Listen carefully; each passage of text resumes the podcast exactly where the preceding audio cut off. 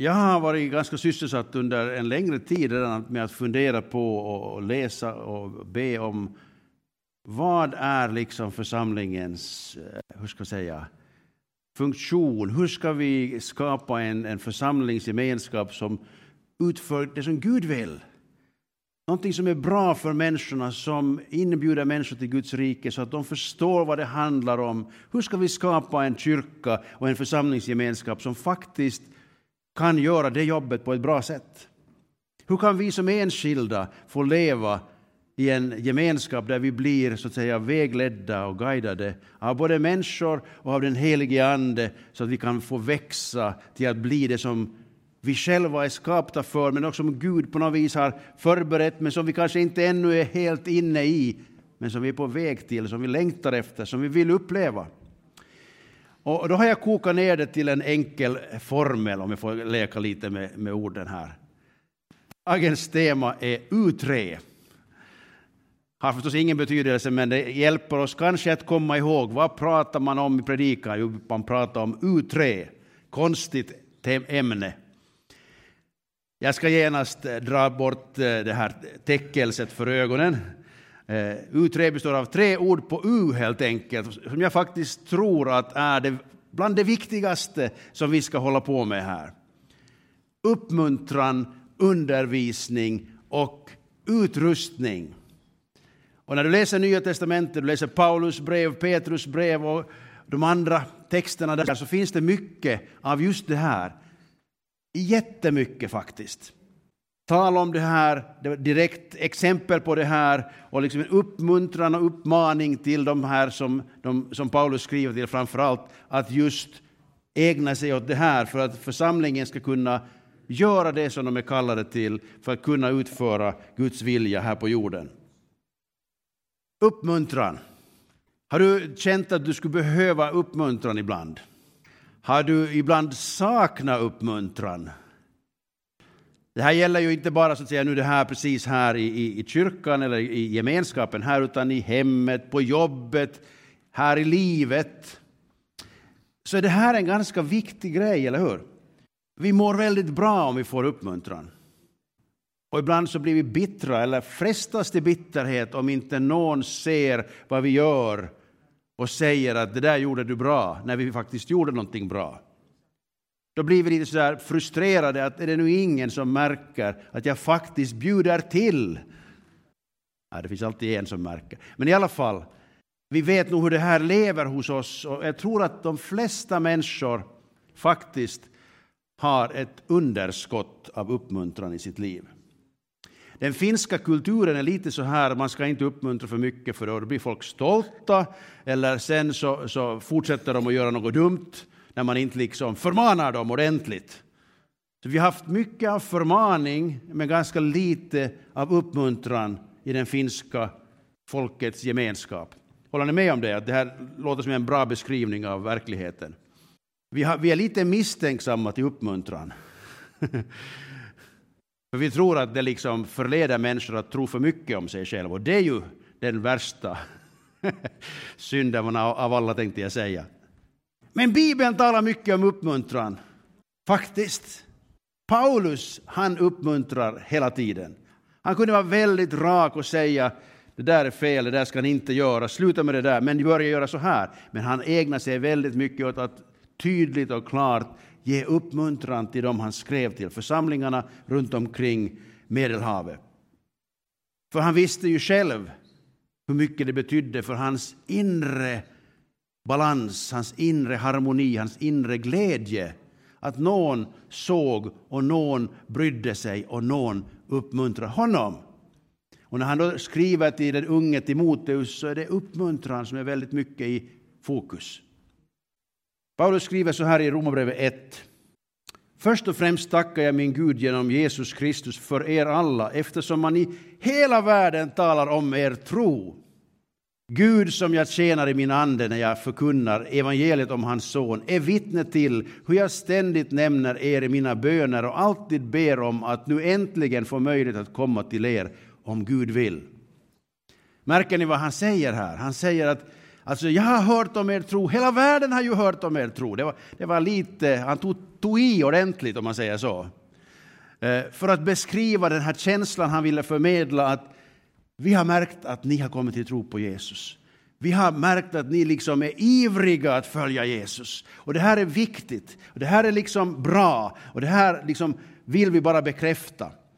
Eh, och han också besvarar på något vis deras iver och kärlek till honom med att säga jag längtar efter att få träffa er. Vilken uppmuntran är inte det när någon säger till oss jag skulle så gärna vilja träffa dig. Eller vad? Det händer ju ibland någon gång. Och det gör en glad. Och jag tror att när han skriver det här till romarna så blir de också uppmuntrade. Yes, Paulus tycker det vi gör är bra och han vill träffa oss. Han som den stora aposteln som reser omkring och grundar församlingar runt hela världen. Han kommer också att träffa oss. Jag längtar efter, skriver han vidare, att få träffa er och dela med mig av någon andlig gåva åt er så att ni blir styrkta. Alltså att vi tillsammans ska få hämta uppmuntran ur vår gemensamma tro, er och min. Idag så ska vi tala lite just om det här uppmuntran i den här församlingskontexten, i det här sammanhanget i gemenskapen, där vi delar samma tro på Jesus. För det finns en djup och outsinlig källa av uppmuntran i just vår tro. Vi behöver uppmuntran som människor helt i vårt vanliga liv också. Människor runt omkring världen uppmuntrar varandra på olika sätt. Helt utan att tänka på Gud eller på tron på, på Jesus. Men det finns någonting i vår gemensamma tro som egentligen hela tiden ger oss material och motiv och orsak till att uppmuntra varandra och oss själva för den delen också. Paulus han hämtar och menar att nu ska vi tillsammans hämta uppmuntran ur vår gemensamma tro. Jag vet inte hur du tänker, men är det, är det här vanligt att vi liksom hämtar uppmuntran ur tron? Visst finns det det. Men jag tror vi kunde bli bättre på det, faktiskt. Att tillsammans söka uppmuntran när vi ändå ofta känner oss bekymrade, oroliga, nedslagna, besvikna, frustrerade, kanske arga. Det finns många negativa känslor vi kan uppleva. Men tänk om vi skulle bli så kloka i den här församlingen att när vi träffas så söker vi oss till Bibeln, till vår gemensamma tro och söker Guds svar på våran, allt det här som myllrar omkring i vår hjärna och våra känslor. Och vi kunde bli bra på att hjälpa varandra att hitta uppmuntran i vår gemensamma tro. Jag tror att det är en styrka att förstå det här att församlingen är till för vi är tillsammans för att vi ska kunna uppmuntra varandra med hänvisning till vår tro, till att Jesus finns mitt ibland oss. Att han har undervisat oss och han fortsätter att undervisa oss genom den helige Ande. Jag tror också en församling är, har ett väldigt viktigt uppdrag i att ge undervisning. Och det är det vi ofta sysslar med. Predikan är ju en form av undervisning. Och vi uppmanar människor att läsa Bibeln och lära sig mer och mer om vad Gud tänker om vårt liv. Undervisningen är till för att ge kunskap och skapa ett slags medvetande om att Gud är här. Eller som vi hörde här i början, att Gud gör under varje dag. Tack för den den raden, den fantastisk liksom, definition på vårt liv som kristna, att Gud gör under varje dag. Det finns många som aldrig tänker att Gud skulle ha någon betydelse. Men i vår gemensamma tro så har vi kommit underfund med, vi har fått erfara att Gud är aktiv, Gud talar, Gud handlar och Gud verkar här och nu. Det viktiga med undervisningen är också att det skapar en viss förmåga att kunna skilja mellan sanning och lögn, mellan vad som är viktigt och oviktigt, vad som är riktigt och oriktigt. Vi behöver bra undervisning, vi behöver jobba med att få bra undervisning i vår församling.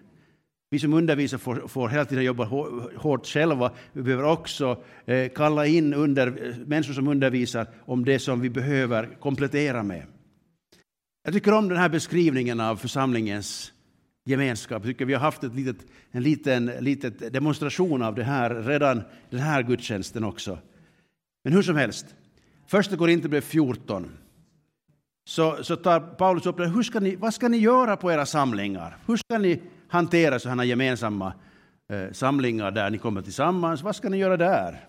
Och det här är på något sätt, eh, tycker jag, en bra bild på våra gudstjänster. Jag hoppas att vi kan leva lite i samma riktning åtminstone som Paulus beskriver här.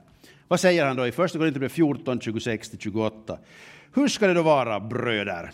Jo, när ni samlas har var och en något att ge, en psalm, en undervisning, en uppenbarelse, ett tungotal och en uttydning.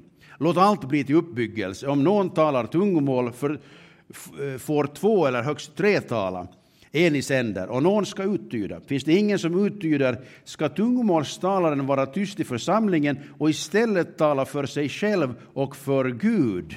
Paulus han ville lite skapa en viss struktur, en viss ordning i deras, deras sammankomster. Kanske det var så att väldigt många ville profetera, väldigt många ville tala i tungor och väldigt många ville liksom vara med delaktiga, vilket vi också uppmuntrar naturligtvis. Men sen kanske det blev lite för mycket av det hela, så han ville lite skapa en viss sån här ram att okej, okay, det, det, är bra, alla får profetera, alla får tala i tungor och uttyda, eh, men i god ordning, turordning, och kanske nästa söndag går, kan du ta det om du hinner idag, och så vidare.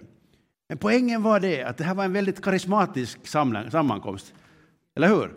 Det fanns undervisning, det fanns sång och det fanns bön, men det fanns också uppenbarelse, tungotal och profetior och allt det här. Det, fanns, det finns ju en stor beskrivning av det här.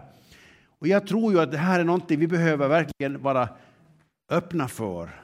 Att skapa sammankomster där den helige Ande får använda många att bidra med alla möjliga saker. Om det är profetia eller om det är tungotal och, och, och, allt det här som vi då när vi tänker så här i vårt samhälle idag, det känns lite, lite ja, är det nu riktigt, riktigt det där? Eh, vi har ju haft en, en, en, trend under en längre tid där vi, vi har varit väldigt försiktiga med att, att, så att säga, jag tänker tala generellt alltså i, i, i kristenheten och i församlingarna, att ganska lite av karismatiska uttryck i, i det här eh, offentliga sammanhang. Och, eh, och det har säkert sin, sin orsak i det att det kanske har varit lite väl interna så att säga, processer i de offentliga sammanhangen och allt för, för så att säga, bara för de invigna, så man har invigda, så man försöker skapa också sammankomster som passar för de som inte förstår så mycket. Eh, och, jag, och jag, är så väldigt inspirerad också av det här som Gurmit berättar, liksom, för där är det en, en grupp människor som en del har liksom upplevt Jesus och blivit andedöpta och andra är faktiskt på, på riktigt första trappsteget ändå vet inte, inte överhuvudtaget vad det innebär att tro på Jesus, att han är på riktigt. Och det här är en utmaning sedan för den som ska undervisa och för den som ska leda den här gruppen vidare. Men det är ju en härlig utmaning, en fantastiskt eh, problem så att säga, ett underbart problem. Att få, få utmanas att tala så att det blir begripligt för den som ingenting vet, men också inspirera den som har varit med om ganska mycket. Och det här har vi hela tiden också i den här församlingen, eller hur? Men jag tror alltså att vi ska uppmuntra varandra att tala i tungor. Det är någonting som är otroligt viktigt. Jag tänkte faktiskt att vi skulle här idag ge, ge liksom utrymme för det här i slutet av, av gudstjänsten. Att vi ska faktiskt eh, be en lång stund tillsammans, eller en lång och lång, men i alla fall be en stund tillsammans och där det ska få vara öppet också för den här typen av bön.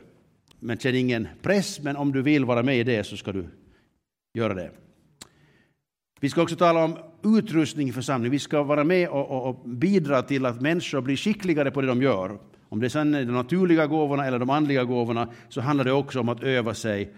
I Efesierbrevet så skriver Paulus så här att han, alltså Gud, gav några till apostlar, andra till profeter, andra till evangelister och andra till herdar och lärare för att utrusta de heliga till att fullgöra sin tjänst Eh, att bygga upp Kristi kropp tills vi alla når fram till enheten i tron och i kunskapen om Guds son som en fullvuxen man med ett mått av mognad som motsvarar Kristi fullhet. Då är vi inte längre barn som kastas hit och dit och dras med av varje vindkast i läran, när människorna spelar sitt falska och listigt förleder falska spel och listigt förleder till villfarelse. Nej, vi ska hålla fast vid sanningen i kärlek och på alla sätt växa upp till honom som är huvudet, Kristus. Av honom fogas hela kroppen samman och hålls ihop genom det stöd som varje led ger, med den kraft som är fördelad åt varje enskild del. Så får kroppen sin tillväxt, alltså församlingen sin tillväxt och bygger upp sig själv i kärlek. Det finns alltså någonting som vi alla ska vara med i och det är det här att bygga upp Kristi kropp. Församlingsgemenskapen är någonting som är på ditt ansvar, lika mycket som på mitt. Vi alla bidrar till vad det blir, både negativt och positivt. Och tar vi bara den här lilla, lilla biten här av uppmuntran, så det här uppmuntran är bland de bästa atmosfärskaparna. Eller bristen på uppmuntran, det blir också atmosfär av det, eller hur? Men det är väl ingen bra atmosfär? Utan vi vill ha en uppmuntrande atmosfär. Att när människor visar ett visst intresse för Gud så ska vi uppmuntra dem. Så ska vi ge dem rätt undervisning. Och när de har kommit till tro ska de också få uppleva att de är kallade och de ska få utrustas till att också medverka i bygget så att säga. Det är liksom den här U3 nu då. Uppmuntran, undervisning och utrustning. Och eh, egentligen så tänkte jag bara prata lite om uppmuntran idag. Eh, det här var bara som en liten inledning det här. Andra Korinthierbrevet 1. Där skriver Paulus igen till församlingen i Korint. Välsignade vår Herre Jesu Kristi Gud och Far, barmhärtighetens far och all trösts Gud. Han tröstar oss i all vår nöd så att vi kan trösta dem som är i nöd med den tröst vi själva får av Gud. Och här tror jag att vi har en av hemligheterna till uppmuntran i våra egna liv och våra sammankomster, i våra möten med varandra och med människor. Det finns alltså någonting som har hänt när vi har kommit till Gud. Vi har fått kontakt med all trösts Gud, alltså tröst och uppmuntran, de, går, de är liksom tvillingar om man säger så. De går riktigt tillsammans. Man behöver först, om det har gått dåligt så behöver man först tröst. Och får man tröst så blir man uppmuntrad, eller hur? Så tröst och uppmuntran de hänger, hänger väldigt nära ihop. Så Gud, barmhärtighetens far och all trösts Gud, han tröstar oss i all vår nöd så att vi kan trösta dem som är i nöd med den tröst vi själva får av Gud. Har du fått tröst av Gud? är den stora frågan. För har du fått tröst av Gud, har du på något vis upptäckt hur man går till Gud och han kan ge en tröst. Då har du någon tröst att ge vidare så att säga, också till andra. Jag tror det här är en väldigt viktig personlig upplevelse för var och en av oss. Att vi har en sådan kontakt med vår far att vi upplever att han tröstar oss. Även om ingen människa skulle trösta oss, även om ingen människa skulle uppmuntra oss, så är vi inte utan tröst och utan uppmaning, uppmuntran om vi har kontakten obruten med Fadern, Sonen och den helige Ande. Så allt hänger inte på att alla människor ska vara snälla med dig. Allt hänger på att du har fått tag i all trösts Guds barmhärtighet och tröst och uppmuntran. Sen behöver vi också vara sinsemellan naturligtvis ett utflöde för den trösten. Och det är ju det han säger här också, att eftersom vi har fått tröst av Gud så kan vi trösta varandra och trösta dem som inte annars får någon tröst. Alltså det här, det här är på något vis, jag vet inte om ni, om ni känner det, men jag tänker det här är wow, om vi i vår församling får vara en sån grupp av människor som på något vis har ett utflöde av tröst från Gud, uppmuntran från Gud till varandra och till alla människor som vi möter, till nya människor, framför allt unga. Alltså jag har den, den teorin att i många församlingar, speciellt i pingstförsamlingar som under en period var ganska liksom, hade höga ambitioner på helgelseområdet. Vi talar nu om några decennier tillbaka, 50 år kanske. Jag råkar vara med på en, en Facebookgrupp som, som, som är sån här retro 70 och 80-tals 80, 70 och 80-tals pingstvänner eh, på finska alltså då. Det är jättekul på, på det sättet att där finns massor med, hur ska vi säga, memorabilia, musik och skivor och personer som fanns på 70 80-talet var väldigt eh, stor del av ens unga liv då. Men det finns också många som beskriver sin uppväxt och det finns mycket av just traumatiska upplevelser där man har blivit kritiserad och ifrågasatt och man har blivit utesluten på grund av att man har levt på ett sätt som inte ansågs vara tillräckligt helgat för församlingen. Och eh, olika andra saker så här. Och jag, jag har ändå den här tanken alltså att, att mycket av det här välmenande fostrandet som vi ägnat, ägnat oss åt inte var, var, var illa ment, men det, det, det, på något vis var just ett typiskt sån överkantring på förmaningens sida med mycket lite tröst och uppmuntran. Jag har ett minne själv från min ungdom när jag mötte någon man från Vasa, ute på Svartholmen faktiskt, och eh, kände inte honom egentligen alls. Men han var där på något alko som jag då, tror jag, eller vad det var, jag kommer inte ens ihåg sammanhanget. Men jag kommer ihåg när vi satt vid, vid, vid matbordet och kaffebordet och han frågade mig lite hur jag hade det och han var väldigt så här uppmuntrande för mig. Jag, jag kommer inte ens ihåg vad han sa, men jag har den här känslan kvar. Alltså att han uppmuntrar mig att fortsätta vandra med Jesus. Utan någon sån här liksom män och du borde också, eller någonting sånt här. Eh, så på något vis var det så välgörande. Jag tänker att vi skulle behöva öva oss i det här. Och speciellt med unga människor, att vi kan uppmuntra och trösta mera än vi pekar finger. Därför att Gud är sån med oss. Oj, oj, vad han skulle ha orsak att tala allvar med oss. Och det gör han också. Men han gör det med barmhärtighet, med tröst och uppmuntran. Och vi vill och vi behöver bli allt mer som han. Romarbrevet 12, 4-8. En insikt som kommer fram här, att uppmuntran faktiskt i församlingslivet, i det kristna livet, är en nådegåva. Vi brukar be, eller vi, vi, vi kommer ihåg att man ska be om nådegåvor och sträva efter profetian och allt det här. Men det här är också en nådegåva. Det är kanske därför det är så svårt ibland, när vi försöker så gott vi kan, men sedan så märker vi att vi skulle behöva Guds hjälp här. Och Anden vill hjälpa oss. Så här står det i Romarbrevet 12, 4. För liksom vi i en enda kropp har många lemmar och alla lemmarna inte har samma uppgift, så är vi många en enda kropp i Kristus. Men var för sig är vi varandras lemmar. Vi har olika gåvor efter den nåd vi har fått. Att profetera i överensstämmelse med tron, att tjäna i vår uppgift, att undervisa i läran, att förmana med uppmuntran och tröst, att dela ut gåvor utan baktankar, att vara hängiven som ledare eller att visa barmhärtighet med glatt hjärta. Wow! I en sån församling vill jag vara med, eller hur? Förmaning, jo, men med tröst och uppmuntran. De där tre måste gå ihop alltså. Då blir det på riktigt bra. Eller att visa barmhärtighet med glatt hjärta. Det är nog gudomligt. Eller hur? När man ska förlåta någon eller ha fördrag med någon som man faktiskt inte riktigt vill. Då behöver man Andens hjälp att kunna visa barmhärtighet med glatt hjärta. Då kan vi ja, ja, ja, det må nu gå den här gången då. Men det här med glatt hjärta, det är än ett snäpp upp mot himlen. Eller hur? Men det här är gåvor som den helige Ande vill ge åt oss. Jag tror faktiskt att det här bara går i samarbete med den helige Ande. Jag tror vi är fullständigt beroende av den helige Ande för att det här ska kunna utvecklas och bli starkare och tydligare och mera medvetet och avsiktligt i våra sammanhang och i våra liv.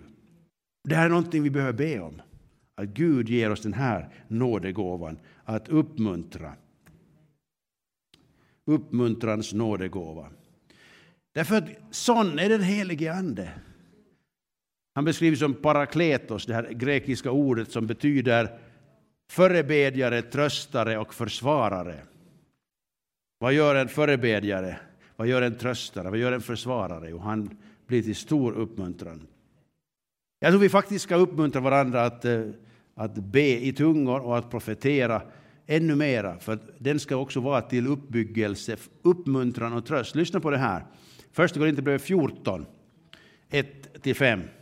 Sträva efter kärleken, men var också ivriga att få de andliga gåvorna, framförallt profetians gåva. Den som talar tungomål talar inte till människor utan till Gud, för ingen förstår honom. Han talar hemligheter i sin ande. Men den som profeterar talar till människor och ger uppbyggelse, uppmuntran och tröst. Hör ni här? Den som profeterar talar till människor och ger uppbyggelse, uppmuntran och tröst. Det är profetians uppgift, att ge uppbyggelse, uppmuntran och tröst till andra. Den som talar tungomål bygger upp sig själv. Den som profeterar bygger upp församlingen. Jag vill gärna att ni alla talar tungomål, men ännu hellre att ni profeterar. Den som profeterar är viktigare än den som talar tungomål ifall han inte uttyder sitt tal så att församlingen blir uppbyggd. Så vi har fått alltså de här två sakerna, tungomål och profetia. Tungomål är jätteviktiga för det bygger upp oss. Förstår vi det? Att tungotal, det är som att profetera in i sitt eget liv. Det är att låta den helige Ande be genom mig det som Gud vill. Så att egentligen borde det inte gå en enda dag utan att vi talar i tungor, om vi har fått den gåvan. Och har vi inte fått den gåvan så ska vi be om den, naturligtvis. Profetian är viktigare därför att den sträcker sig utåt och uppbygger någon annan. Vi som har levt lite längre, vi har hört alla sorters profetior, eller hur? Eh, bättre och sämre kan man väl säga. Men här ger Paulus i alla fall en ganska stark eh, mätare vad en profetia ska egentligen ge oss. Eller hur? Den ska vara uppbygglig, den ska ge uppmuntran och tröst. För Gud vet att vi behöver tröst ofta, varje dag. Finns det saker i vårt liv som smärtar, som vi kämpar med, där vi behöver uppleva Guds, all trösts Guds tröst. Och jag tänker att profetian, när den får tjäna i det syftet, att den ger oss uppbyggelse, uppmuntran och tröst, då ska vi lyssna noga. Ännu här då, lite om uppmuntran. Det finns uppmuntran till olika människor. Paulus han, han, han beskrev det här att vi, vi söker uppmuntran ur den gemensamma tron. Och det, det är alltså bland människor som tror. Och då vill jag säga så här. Det här är en grundtanke att Fadern älskar dig, Jesus försonar dig och den helige Ande vill vara tillsammans med dig. Det är sån på något vis en grundläggande kunskap om Gud som vi behöver komma ihåg. För Gud är med dig även när du inte känner det eller tycker att du förtjänar det. Och Gud överger dig inte. Guds fokus är att rädda dig från allt som bryter ner och förstör, framförallt synden som skiljer dig från Gud. I Jesus finns det inget avstånd längre. Och här kommer en, en viktig insikt. Åklagaren anklagar, men den helige Ande tröstar och försvarar. Framförallt mot anklagelserna som, den, som åklagaren kommer med, mot också vårt eget hjärta när det fördömer oss, så kommer den helige Ande för att trösta oss och för att försvara oss mot de här lögnerna som vill hota oss och, och, och liksom göra livet surt för oss. Så hjälper också Anden oss i vår svaghet. Vi vet inte vad vi borde be om, men Anden själv vädjar för oss med suckar utan ord. Och han som utforskar hjärtana vet vad Anden menar eftersom Anden vädjar för de heliga så som Gud vill. Anden vädjar för de heliga så som Gud vill. Det är ett intressant uttryck det här. Jag kan ju inte påstå att jag kan lägga ut texten så väldigt bra vad, det betyder att anden suckar. Men eh, kanske han känner med oss så bra. Jag tror ju det. Han vet precis hur vi har det. Men tänk att en suck från den helige Ande förklarar för Fadern vad vi behöver. Och han ber i den sucken för oss på det sätt som är i linje med vad Fadern vill. Det är de där bönerna som blir besvarade, eller hur? Så jag tänker så här, att om vi på något vis tar lite exempel från den helige Ande, hur han hanterar oss, så ber vi också tillsammans. Vi uppmuntrar varandra att gå närmare Gud och vi påminner varandra om Guds trofasthet och hans löften. Så vi samarbetar också här med den helige Ande genom att vädja för de heliga. Om den helige Ande ber för dig så vill han också att du ska med honom be för den som sitter bredvid dig, eller framför dig, eller bakom dig. Eller hur? Absolut. Om det, den helige Ande vill be med dig, för dig, så vill han också be med dig för de andra, för människor i din väg, som han också vill tipsa om att be för den här. Och jag tror ju igen här att när vi ber i tungor så ber vi ibland för saker som vi inte ens vet om att det var viktigt eller överhuvudtaget visste om, men som han vet om och som han vet att här, här behövs det bön. Här behöver jag koppla ihop med en människa som ber för det här. Och när vi ber i tungor så tror jag att vi är med i en stor kör av bedjare för viktiga saker, det som Gud vill. Och i den här församlingen så har vi ju velat skapa en, en bra uppväxtmiljö för unga människor och för nya i tron. Och jag tänker att vi har en verklig kallelse att eh, jobba med de här sakerna. Att vad är det vi faktiskt vill säga till människor som inte tror? Hur ska vi uppmuntra dem att komma närmare Jesus? Hur ska vi liksom göra det lättare för dem och, och liksom på något vis känns att det här är gott, det här är, här är det bra att vara? För det är klart att, att vi har en har liksom historia och vi har traditioner och vi har, eh, hur ska vi säga, eh, praxis med våra samlingar som gör att det är ganska inåtvänt, eller det är ganska så här bekant för oss själva. Vi är bekväma med hur vi har det. Men en sån som kommer utifrån, eller som aldrig har gått på en gudstjänst, hur lätt är det för den personen att komma in och förstå någonting överhuvudtaget? Eller är det bara konstigt? Hur ska vi bli bra på att uppmuntra människor att ta nya steg i tron? Både i samtalen, men också i våra gudstjänster och i vår gemenskap och i alla verksamheter vi har. Och jag tror det här är en, en nyckelfråga faktiskt för att vi ska kunna se att vi får göra det som Gud vill, nämligen göra lärjungar av allt, alla folk. Det är vårt uppdrag. Och det bygger ju på att vi har på något vis förstått att börja samarbeta med den helige Ande när han uppmuntrar. Jag menar, nu har vi ju varit med om det här, när vi bara lite har börjat vända oss mot Gud och så är han genast där och möter oss. Jag har åtminstone varit med om det. Att det här behövs ganska liten hur ska vi säga, öppning från min sida. När jag först traskar på i min egen, min, e- på mina egna vägar och sen så förstår jag till sist att det är Gud. Och så vänder jag mig nästan bara halvvägs så är han redan där och på något vis möter mig. Och om vi skulle få lite av den attityden till människor, att om de bara visar lite intresse så är det vi uppmuntrar dem att ta, lära, liksom, ta reda på mera. Så vi inte blir distraherade av alla de här yttre sakerna om kyrkor och, och, och, och läror och funderingar så mycket att det på något vis kväver den här, den här, lilla, den här lilla ansatsen mot att närma sig Gud. För vi vill ju ändå säga att när du närmar dig Gud så kommer han att närma sig dig. Eller va? Det är ju det vi säger åt varandra. Men vi ska säga det åt Sibboborna Närma dig Gud så kommer han att närma sig dig. Du kommer att få se att han finns där för dig. Du kan få lära känna honom. Och allt det här igen handlar om att de ska få komma så nära Gud att den helige Ande får börja tala till dem, undervisa dem och visa dem vem Gud är. Johannes 16, där säger Jesus att om den helige Ande, att när han kommer så ska han överbevisa världen om synd och rättfärdighet och dom. Om synd, de tror inte på mig. Om rättfärdighet, jag går till Fadern och ni ser mig inte längre. Om dom, denna världens furste är dömd.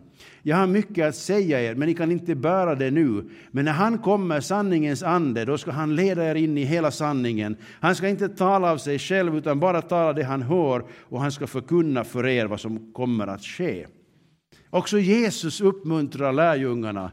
Han insåg att de inte kunde riktigt ta in allt det som han sa det och som han gjorde i det här skedet, och speciellt inte hans död och uppståndelse. Det var liksom, det gick över, över alla, över huvudet på dem.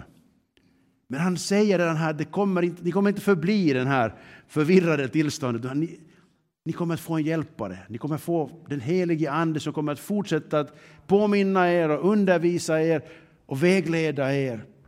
Och jag tänker att det här går att, att applicera liksom också på de som ännu inte förstår vem Jesus är, som inte tror på Jesus, inte vet någonting om Jesus, inte har upplevt Jesus.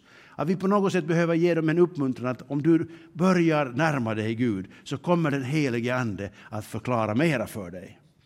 Och det viktiga är ju att vi alla är i den här relationen till den helige Ande där han undervisar oss direkt. Att allt hänger inte på min predikan fast det skulle vara bra heller, så räcker den inte till. Utan vad som behöver hända, att Gud gör det här undret varje dag, att han talar till mig personligen. utifrån sitt ord och genom sin ande. Att anden använder ordet för att tala till mig. Visst vill vi uppmuntra de unga att ta nya steg i tron, att lära känna Jesus. Det är det vi gör när vi har våra samlingar, allt från söndags till efterhäng till ungdomssamlingar, läger och allt det här. Vi vill att många fler unga ska få höra om Jesus. Och det är väldigt många unga som aldrig får höra om Jesus. Och får de höra om Jesus så är det något ofördelaktigt. Eller hur? Det är väl mera det.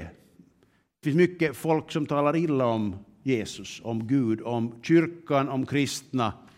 Allt det här ifrågasätts både i medier och i den allmänna opinionen. Och det gör att i många familjer och i många liksom, unga sammanhang överhuvudtaget så är Gud väldigt långt borta och kunskapen om Gud väldigt lågt, låg. Och det där, vårt uppdrag är att ge dem kunskap, ge dem en chans, en liten öppning, en öppen dörr till att här kan du få lära känna Gud. Och du är inte liksom, det hänger inte om att du ska fatta allting, eller att du ska vara så smart, eller att du ska vara så vad som helst, godtrogen, eller vad man tänker sig att det behövs för att vara en kristen. Utan det handlar om att du kommer in i ett sammanhang där den helige Ande kommer och börjar undervisa dig och visa dig vägen, om du uppriktigt söker Gud. Till sist också någonting till oss som har varit med ett tag. Jag tror faktiskt, ni märker att jag, jag är ganska, tycker om sådana ordkrokar som går lätt att komma ihåg. Och då har jag här då att för oss idag som är här, att vi behöver uppmuntra varandra till att hålla fast och hålla ut och hålla på. Så kom ihåg det om inte kommer ihåg någonting annat. Efesierbrevet 4 15. 4 och 15. När vi ska hålla fast vid sanningen i kärlek och på, all, på olika sätt växa upp till honom som är huvudet Kristus. Hålla fast vid sanningen i kärlek. Hålla fast vid Guds ord. Eller va?